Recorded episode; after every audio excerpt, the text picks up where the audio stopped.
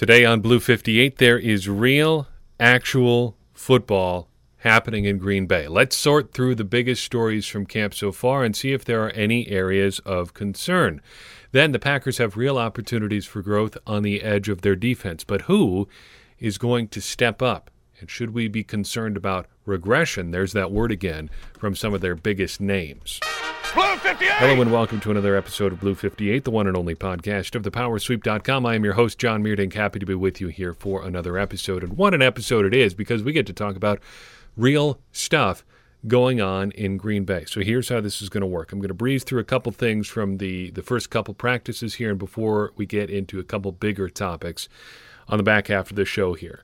So the first and most important thing I think we have to talk about that's come out of these first three Packers practices. As of this recording, they've had their their first practice on Saturday.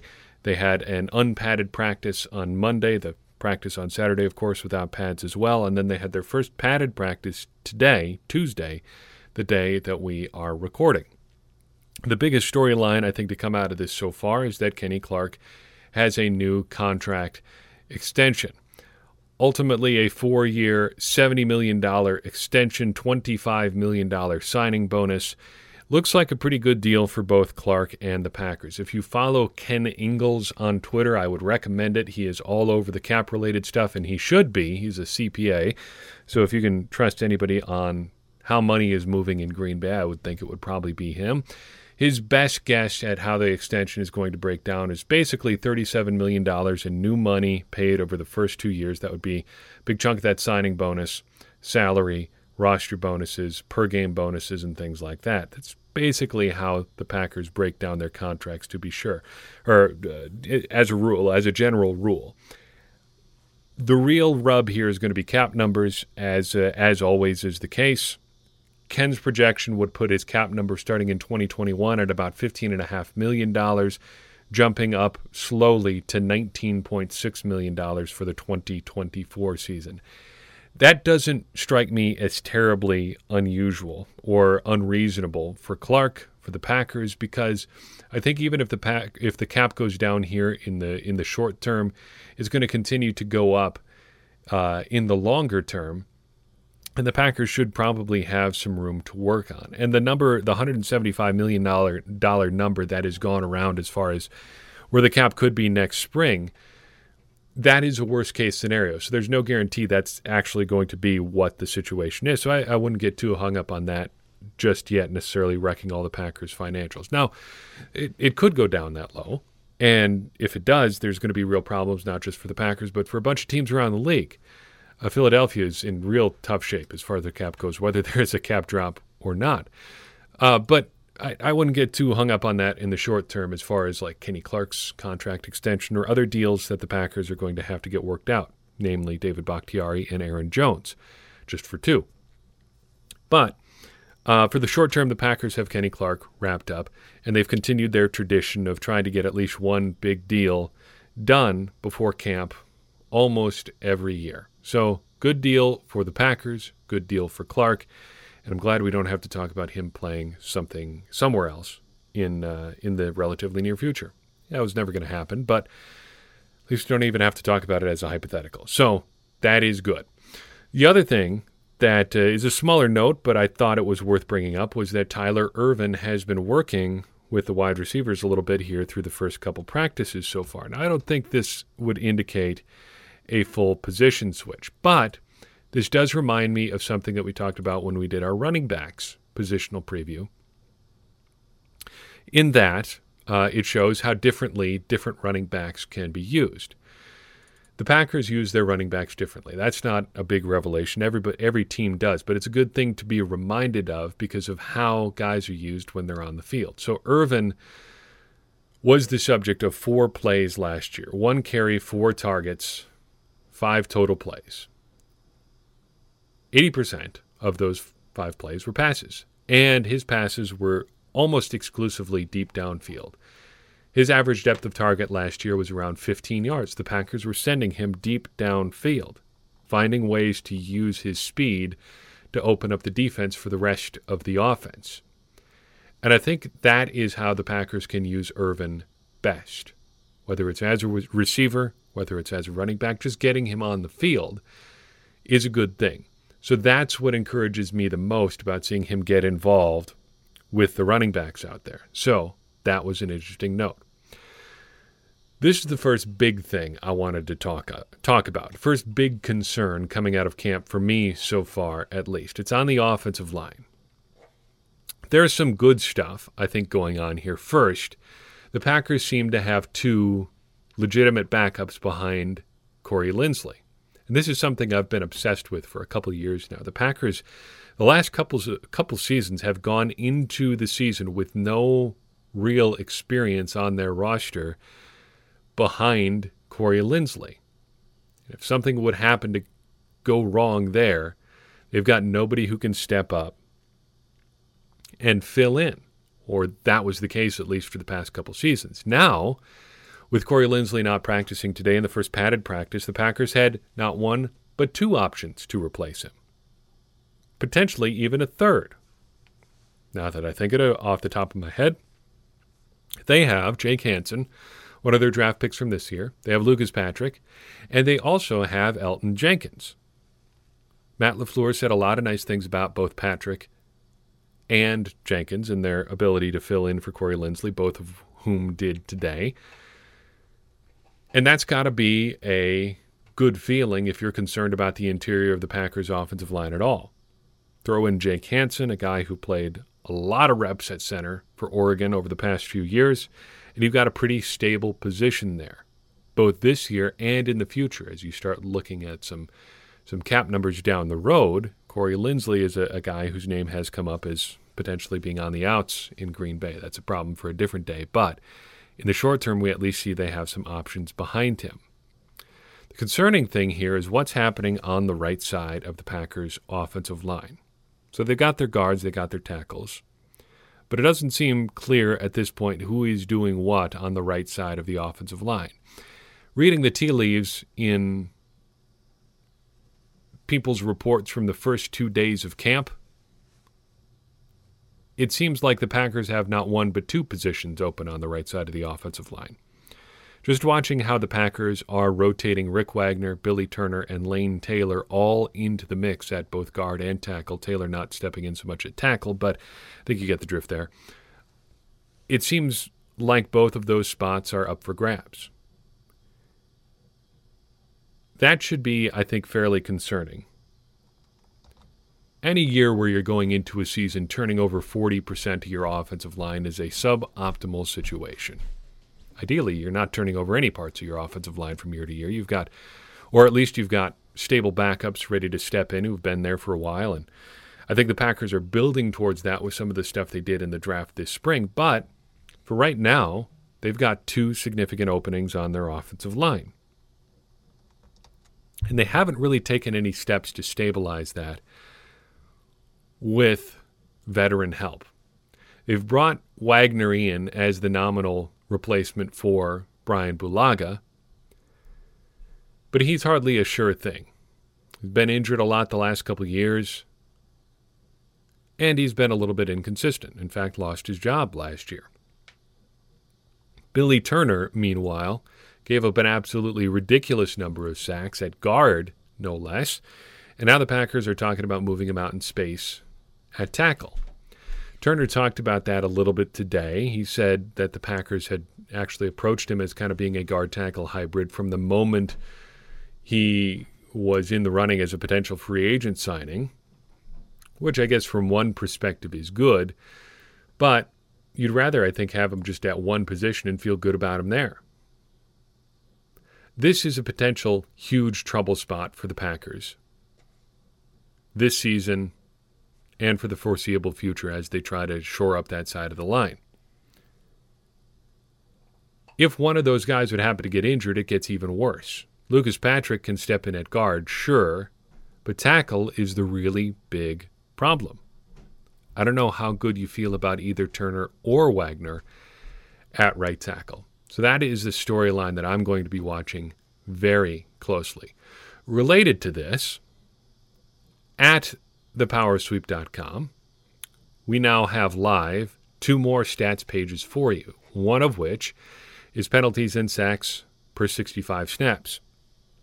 One of the stats that we track here, one of our custom stats that we track at thepowersweep.com. I've linked to it in your show notes. You can get a good visual representation of how some of the biggest names on the Packers offensive line have been performing year in and year out. You can see David Bakhtiari had a big trouble spot last year, his worst year since 2016, even well before then.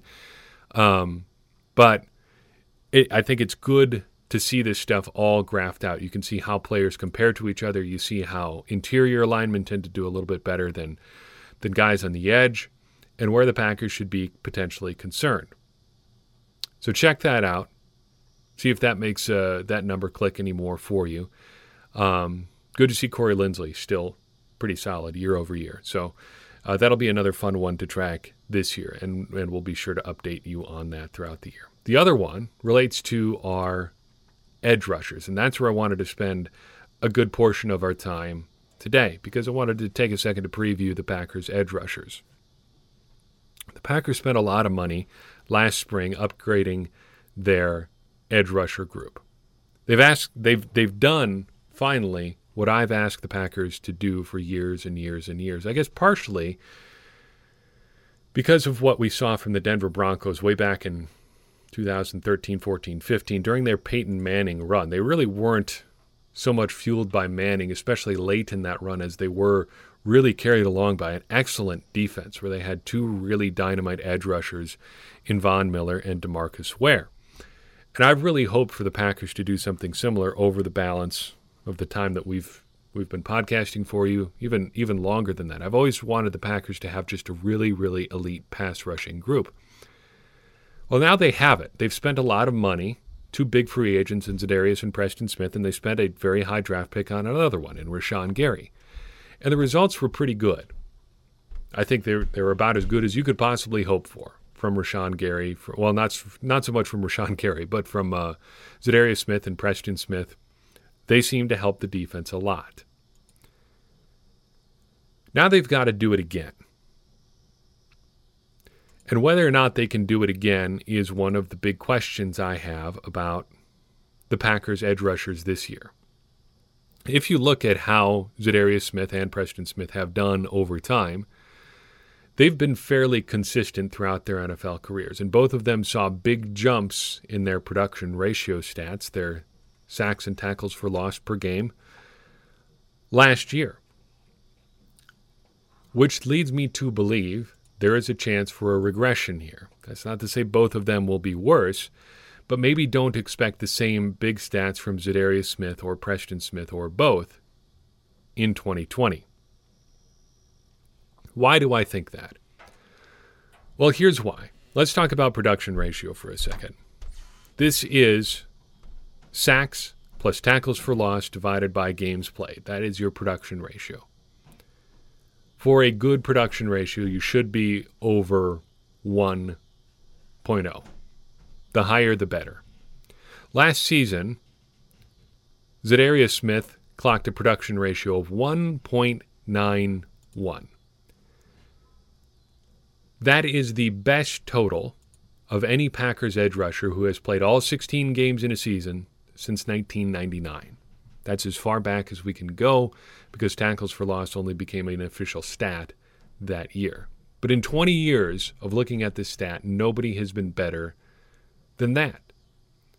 Clay Matthews had a 2.33 in 2012 and a 2.1 in 2010, but he didn't play all 16 games both of those years. Za'Darius Smith put up the best best stat line, at least in terms of this number that anybody has, in 20 years. I think there's good reason to think that he can't do that again. That's not to say he'll be bad, but it's hard to put up that level of production. Maybe he's close, maybe he's at like a 1.7 or something like that, but the Packers need more people to step up.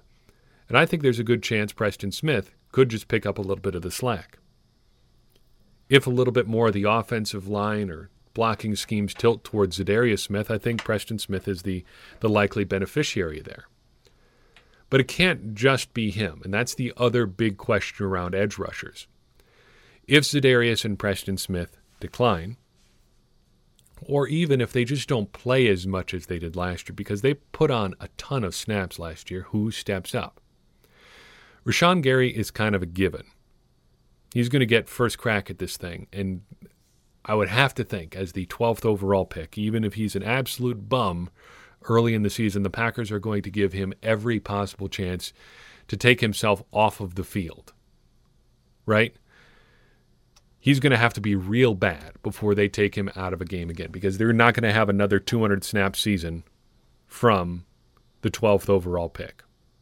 You might as well trade him or cut him at that point if you're not going to play him that much. So somebody else has to be in there. We've talked about that a little bit in the past, but I think we can get a little bit better idea of who's a realistic possibility as the Packers' fourth edge rusher here. I think there are four realistic options. Maybe five if you really twist my arm. Greg Roberts, Randy Ramsey, Jonathan Garvin, Delontae Scott, and Tim Williams. I really struggle with Williams a little bit because he just couldn't get on the field last year. He couldn't really get on the field when he was with Baltimore a whole lot just wasn't productive there. But I think if you really wanted to push it, you could say he's in that group. There's a lot to like about each of these four, even five guys, but I really want to focus on the first four there. Greg Roberts has just stereotypical size. He's in that mold of kind of a Za'Darius Smith, more of a hand on the ground type edge guy, but athletic, athletic enough to play in space. Randy Ramsey is kind of the flip side there. He can do a little bit of everything. Uh, athletically versatile, can play off the ball, can play as a, a stand up edge. Probably isn't going to do a lot of inside rushing, but he has the, the athletic ability to move just about everywhere else. Jonathan Garvin is raw, but he has great athleticism, was very productive in college and in some relatively limited exposure, but still. And then you've got Delontae Scott, who's both athletic and productive. One of those four guys is going to get a real opportunity here. If I had to rank them, I would say Garvin is probably the leader right now, followed by Ramsey just for versatility. Greg Roberts is losing out on some very valuable opportunities here, uh, but he could be in the mix here too. I would put him kind of behind those first two, and then Delontae Scott is kind of the wild card. Tim Williams, just for his familiarity, for him having been around the team for a while, I think has that going for him. But I think if you're looking at upside and realistic shot of being productive, it's one of those four. And there are going to be some real opportunities here. And there are some real vulnerabilities here, too like we talked about with defensive line last week, things could get real bad here for the Packers if one of these guys happens to get injured for a significant amount of time. Even a short amount of time changes what you do on defense dramatically. And I'm very interested as well to see how the Packers secondary works with this group again if the Packers aren't quite as good on the back end this year, can this group still put up the numbers that they do? If the Packers' secondary is even better this year, in year two of the scheme for some of these guys, in year three for the of the scheme for a few others, in year two as a group for Jaire Alexander and Kevin King and Darnell Savage and Adrian Amos, Will this group up front be even better? I think that's a possibility too, especially if Rashan Gary takes a bit of a step. And let's talk about Rashan Gary for a second.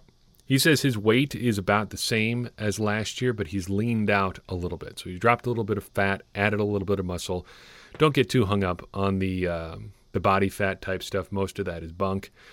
Um, just like five minutes of research can tell you that most of these guys' body fat estimates are way off anybody who says they have single digit body fat is either lying or mistaken uh, because that's like professional bodybuilder type stuff. Not saying it's impossible, it just seems a little bit unlikely. Um, but be that as it may, he does look like he's in a little bit better shape. And you can see that even from social media posts about practice and things like that. if Rashan Gary can give you 500 quality snaps this year, I think that's a win for him.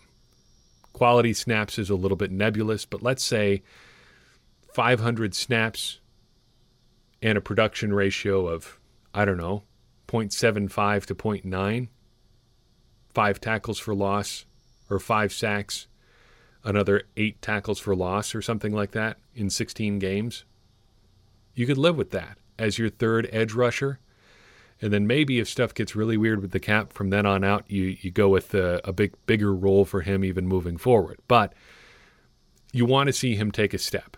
He's done the the first thing right. Even if talking about being in the best shape of your life is a cliche, that's what you want to hear from people. So let's see what he does being in better shape. He's going to get opportunities because the Smiths aren't going to play that same workload again. Let's see what he does with them. Hope you're enjoying practice. Hope you're enjoying seeing the Packers back on the field a little bit. I know it was it was heartening to me to see that stuff coming across my social media feeds. Uh, just seeing pictures of practice is good, even if things are a little bit different. I don't know what I'm going to do as far as the stuff I'm writing for Acme Packing Company. A lot of the stuff I've been doing lately is just kind of boilerplate stuff. Guys have news conferences after after practice or whatever. But if if that is of interest to you, maybe I'll start posting those links at thepowersweep.com. Otherwise, um, uh, you can obviously find them at acme, acmepackingcompany.com. If, if you've got time, I would advise you to, to listen in on these guys and, and, and Matt LaFleur speaking for yourself and really try to sort through these storylines on your own. I think that, that makes you a more informed fan and, and you can really get some, some good stuff out of it. Um, getting it unfiltered. One of the stories that I, I noticed since uh, I wrote about Kevin King's press conference the other day was how quickly the media, capital M, will uh, manufacture a story around a relatively innocuous comment. And Kevin King had a good one the other day. Somebody asked him, it was kind of a, a little bit of a leading question, if he thought the Packers had two number one cornerbacks on their roster or that, that he felt he was actually the number one. It was Jair, Jaire Alexander that was number two and he he just kind of looked at the the cameras like I, I guess like I just, we don't really think about it that way. But for, for two days, all I saw for, for headlines about that story, about that press conference, was how Kevin King said that the Packers had two number one corners. That's not really what happened. Listen for yourself if you got the opportunity, and you can decide on those stories. I want to do a better job of sharing some of that audio with you here in the near future. Um, and our, our new setup is going to allow us to do do some more of that. So uh, check out that stuff. It's a real unique opportunity to get it straight from a primary source. Um, and uh, I would I would recommend doing that. It makes you a more informed fan. Hey, perfect segue too, because smarter Packers fans are what we're we're trying to be. Because as I always say, smarter Packers fans are better Packers fans, and better Packers fans are what we all want to be. So I've got for you on this episode. We'll see you next time on Blue 58.